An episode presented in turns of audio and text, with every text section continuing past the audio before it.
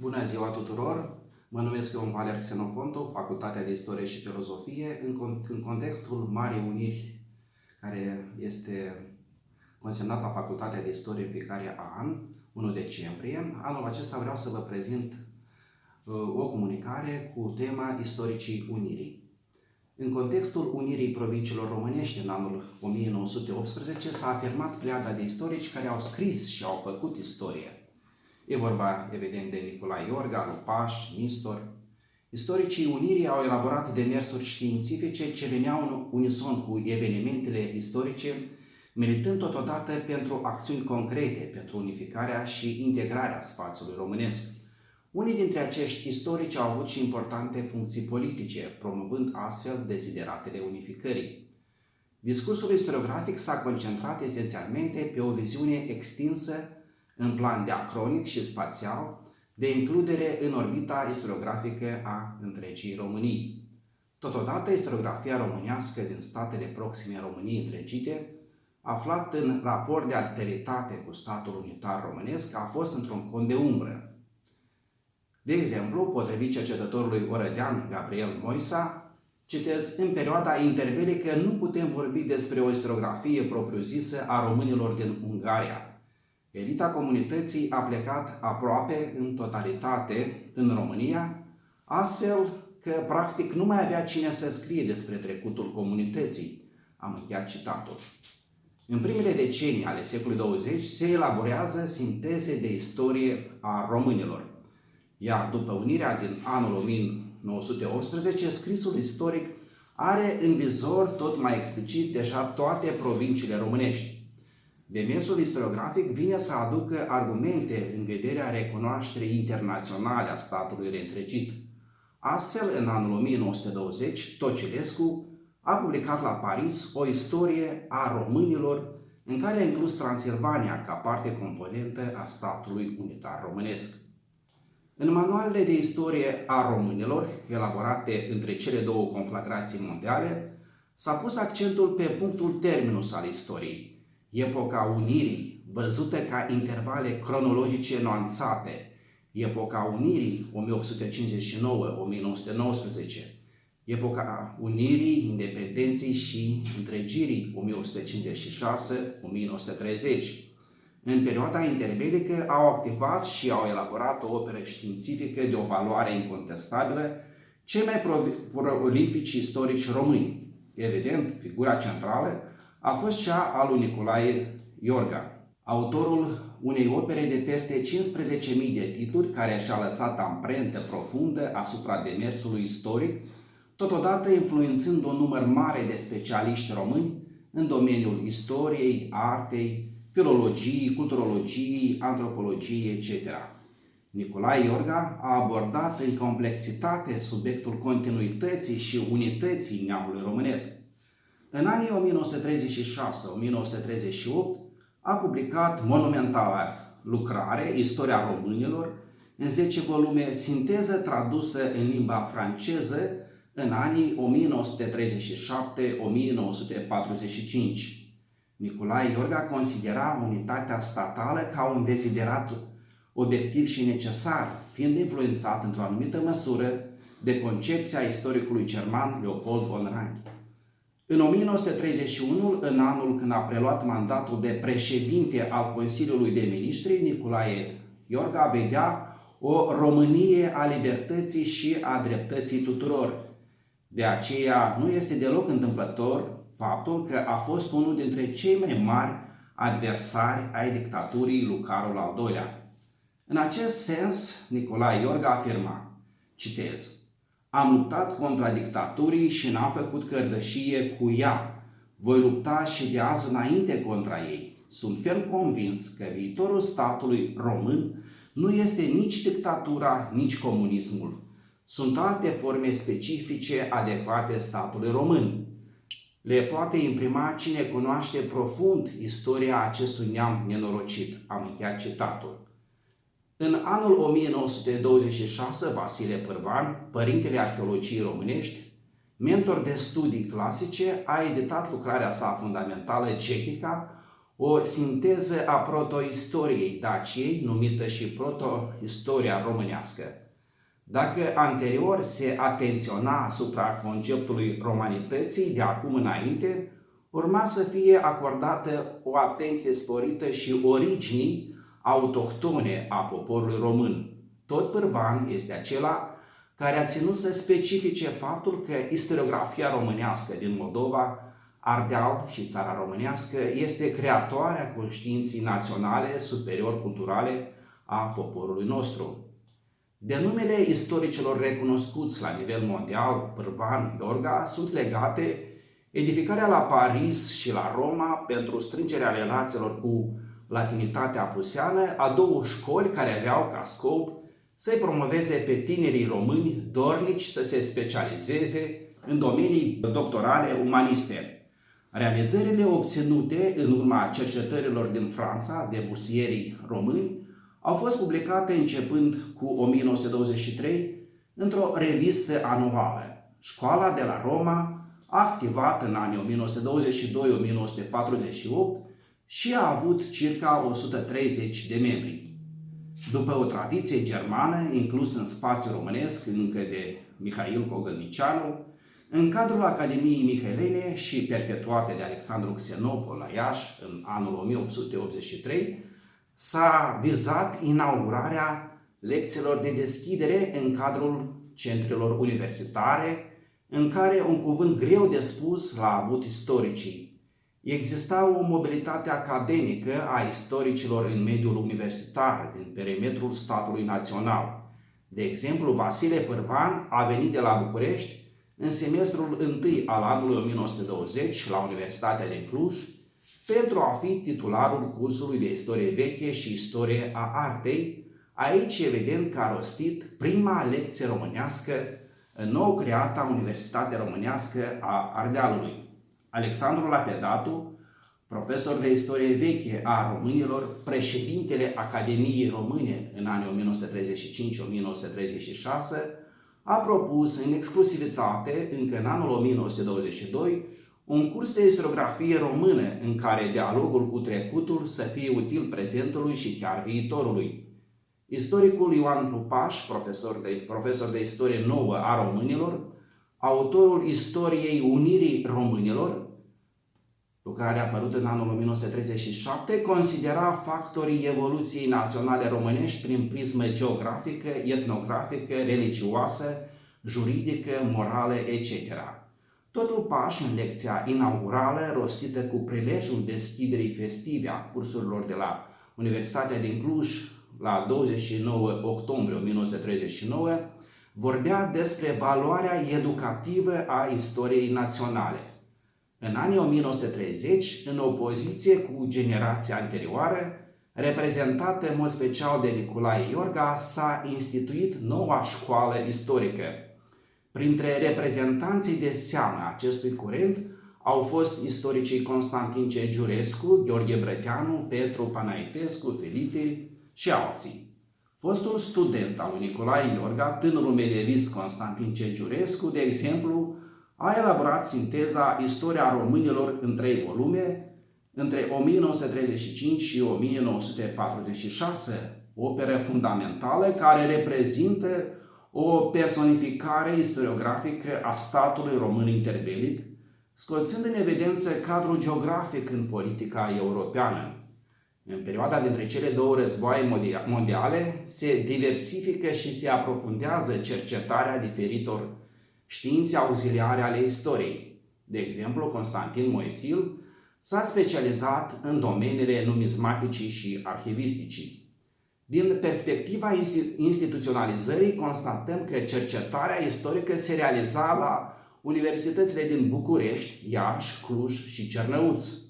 La 2 februarie 1920, sub titulatura Institutului de Istorie Națională și plasată sub egida Universității din Cluj, actualmente Institutul de Istorie George Bariciu din Cluj-Napoca, din cadrul Academiei Române, s-a creat cea mai veche instituție de cercetare științifică din România, dedicată istoriei și disciplinelor sale conexe.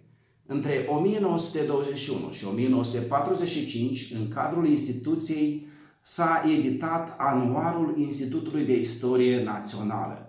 În 1931, la București, s-a fondat Institutul de Istorie Națională, iar în 1937, din inițiativa lui Nicolae Iorga, Institutul de Istorie Universală.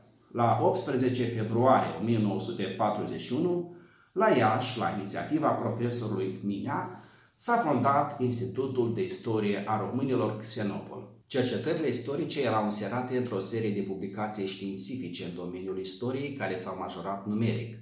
Între 1915 și 1946, din inițiativa lui Nicolae Iorga, a început să se editeze revista istorică. Ioan Bogdan a fondat în anul 1915 Buletinul Comisiei Istorice a României, care va apărea în anul 1916 apoi în anii 1924-1938 se publicau reviste din perimetrul științelor auxiliare. În anul 1924, Vasile Pârvan a fondat publicația arheologică Dacia. În același an, Moisil a creat revista arhivilor care va apărea până în anul 1947, fiind reluată în anul 1957 într-o serie nouă apar reviste științifice în diferite orașe din România întregită. Astfel, la Timișoara a apărut din anul 1928 Analele Banatului, iar peste un an la Brașov, Țara Bârsei, la Cluj, alături de anuarul Institutului de Istorie Națională, în anii 1934-1940 s-a editat revista Transilvania, care de altfel și acum activează această revistă și este considerată una dintre cele mai prestigioase reviste din spațiul românesc. Această revistă a fost condusă de Silviu Dragomir și a apărut într-o limbă de circulație europeană. Publicația viza apărarea drepturilor naționale românești împotriva propagandei revizioniste. În epoca de fer, 1940-1945, după expresia sugestivă a filozofului Lucian Blaga, revista științifică va apărea la Sibiu, fost oraș german al coloniștilor sași din Ardeal. În anii 1931-1947, la București s-a editat revista istorică română. Contribuțiile științifice ale istoricilor români sunt tot mai cunoscute în plan european. Slujitorii zeiții Clio participau la congresele din Londra 1913, Bruxelles 1923, Oslo 1928, Varșovia 1933 și așa mai departe, la congrese de studii sud-est europene, primul de altfel organizat la București în anul 1924. În 1936 la București a avut loc reuniunea Comitetului Internațional al Științelor Istorice. În anul 1938, Nicolae Iorga a fost desemnat în calitate de vicepreședinte al acestui forum științific mondial. Istoricii de calibru implicați direct în procesul de consolidare a statului național unitar vor fi și cei care s-au pronunțat pentru rezistență în, context, în contextul notelor ultimative sovietice din vara anului 1940. Evident că trebuie să aducem aici prin plan pe Nicolae Iorga, Ștefan Ciobanu, Silviu Dragomir. Extremismul ideologic, rapturile teritoriale din 1940 și includerea României în orbita de influență sovietică după anul 1944 au marcat destinul tragic al istoricilor Unirii. În continuare vom aborda subiectul includerea istoriografiei basarabene în circuitul istoriografic românesc. Încă în secolul al XIX-lea, oamenii de știință autohtoni luptau pentru păstrarea tradițiilor naționale ale românilor basarabeni, pentru reintroducerea limbii române în sistemul de învățământ public. După unirea Principatelor Române 1859 și constituirea statului român modern, s-au creat condiții favorabile pentru proliferarea culturii și științei. Cei trei membri fondatori ai viitoarei Academiei Române, reprezentanți din Basarabia, aflată în componența Imperiului Rus, au fost Alexandru Hâșdeu, Constantin Costache Stamate și Ion, Ioan Străjescu. Deoarece Constantin Stamate avea o stare a sănătății precare și nu a putut onora înaltul for academic, a fost înlocuit de agronomul Ștefan Gonata, în perimetrul unor factori național-politici de epocă, Conexiunile academice au fost afectate din cauza interdicțiilor din partea autorităților țariste de deplasare la București. Primul act semnificativ cu puternice valențe simbolice, intelectuale, socioculturale, edificat în anul 1918, anul unirii Basarabiei cu România, a constituit alegerea în cadrul Academiei Române a trei reprezentanți basarabeni, elita intelectuală și politică a provinciei. La fel ca și în perioada de înființare a celui mai înalt for științific din spațiul românesc, la care și-au adus contribuția trei reprezentanți din Basarabia și în perioada de formare a statului întregit românesc au participat cele mai reprezentative personalități. La 10 octombrie 1918, împreună cu transilvanianul Alexandru Lapedatu, au fost aleși în Academia Română politicianul și matematicianul Ion Inculeț, istoricul Ștefan Ciobanu, iar la 15 octombrie același an, în calitate de membru corespondent, a fost desemnat publicistul și omul politic Pantelimon Halipa. Pe parcurs, membrii ai Academiei Române au fost aleși basarabeni și transnistrieni. Este vorba despre istoricul Justin Frățiman, în anul 1919, membrii de onoare, istoricul și heraldistul Paul Gore, în anul 1919, astrofizicianul Nicolae Donici, în anul 1922, juristul Nikita Smochină, în anul 1942, originar din regiunea transnistriană. În anul 1936, istoricul, genealogistul și heraldistul Gheorghe Bezvicone, la vârsta de 26 de ani, a fost propus în calitate de membru corespondent al Academiei Române. În anul 1927, la Chișinău s-a deschis Facultatea de Teologie, secție a Universității din Iași.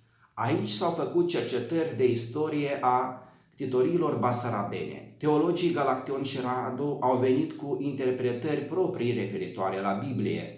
Iar între anii 1927 și 1932 Alexandru Boldur a fost directorul Institutului de Istorie Universală din Iași. Constantin Tomescu, primul prodecan al facultății, a contribuit la editarea revistei istorico-arheologice bisericești și a lăsat moștenire o bogată viziune trăită și narată asupra istoriei românilor și istoriei universale. Cercetările în Basarabia se realizau în diverse domenii ale științei, fiind parte componentă a științei românești și universale. Totodată se constată o concentrare asupra studierii specificului provinciei, deoarece cercetarea problemelor de caracter general se focusau în instituții academice centrale. În anul 1933 a fost editat Dicționarul Enciclopedic al Basarabiei, în redacția cercetătorului polivalent Victor Adiasevici, iar în anul 1939 enciclopedia Figuri contemporane din Basarabia cu includerea a 474 de portrete. Materialele editate în aceste ediții enciclopedice au fost elaborate în spiritul integrării Basarabiei în cadrul României întregite. O contribuție importantă în viața științifică și culturală a adus-o Institutul Social Român din Basarabia, care a activat între 1934-1940 și care a funcționat ca filială regională a Institutului Social Român din București. S-au efectuat investigații sociologice complexe în unele comunități rurale. Comisia Monumentelor Istorice, secția din Basarabia, a editat anuarul Comisiunii Monumentelor Istorice. Așa cum menționează pe bună dreptate academicianul Alexandru Zub, citez, Dintre istoricii chestiunii basarabene, unii au zăcut ani mulți în închisori comuniste, e vorba de Ion Nistor, dacă nu s-au și stins acolo, e vorba de Brăteanu, în timp ce alții au fost marginalizați, e vorba de Boldur, până la, completa, la completa ignorare. În final vom trage următoarele concluzii. Constituirea României întregite a dus la crearea unui nou tip de istorici, istorici ai Unirii. Sunt istorici ancorați în, în evenimentul major din istoria românilor, cei care au o viziune de istorie reîntregită, o istorie de sinteză, Sunt istorici profesioniști bine școliți, cunoscători de limbi moderne, cu viziuni clare de perspectivă asupra evoluției statului, cu o puternică viziune civică și care merg în unison cu produsul științific, dar și cu idealul pe care îl promovează, promovează în viața publică. Totodată poate fi desprinsă și o imagine martirizată a istoricului care a suferit pentru acțiunile și creația sa științifică. Activitatea de cercetare în domeniul istoriei s-a realizat într-un cadru instituțional susținut de statul român. Istoria României a fost interpretată ca fiind o istorie integrată a Europei Occidentale. Istoricii Unirii au fost istorici totali, care au creat și au transmis cultură istorică.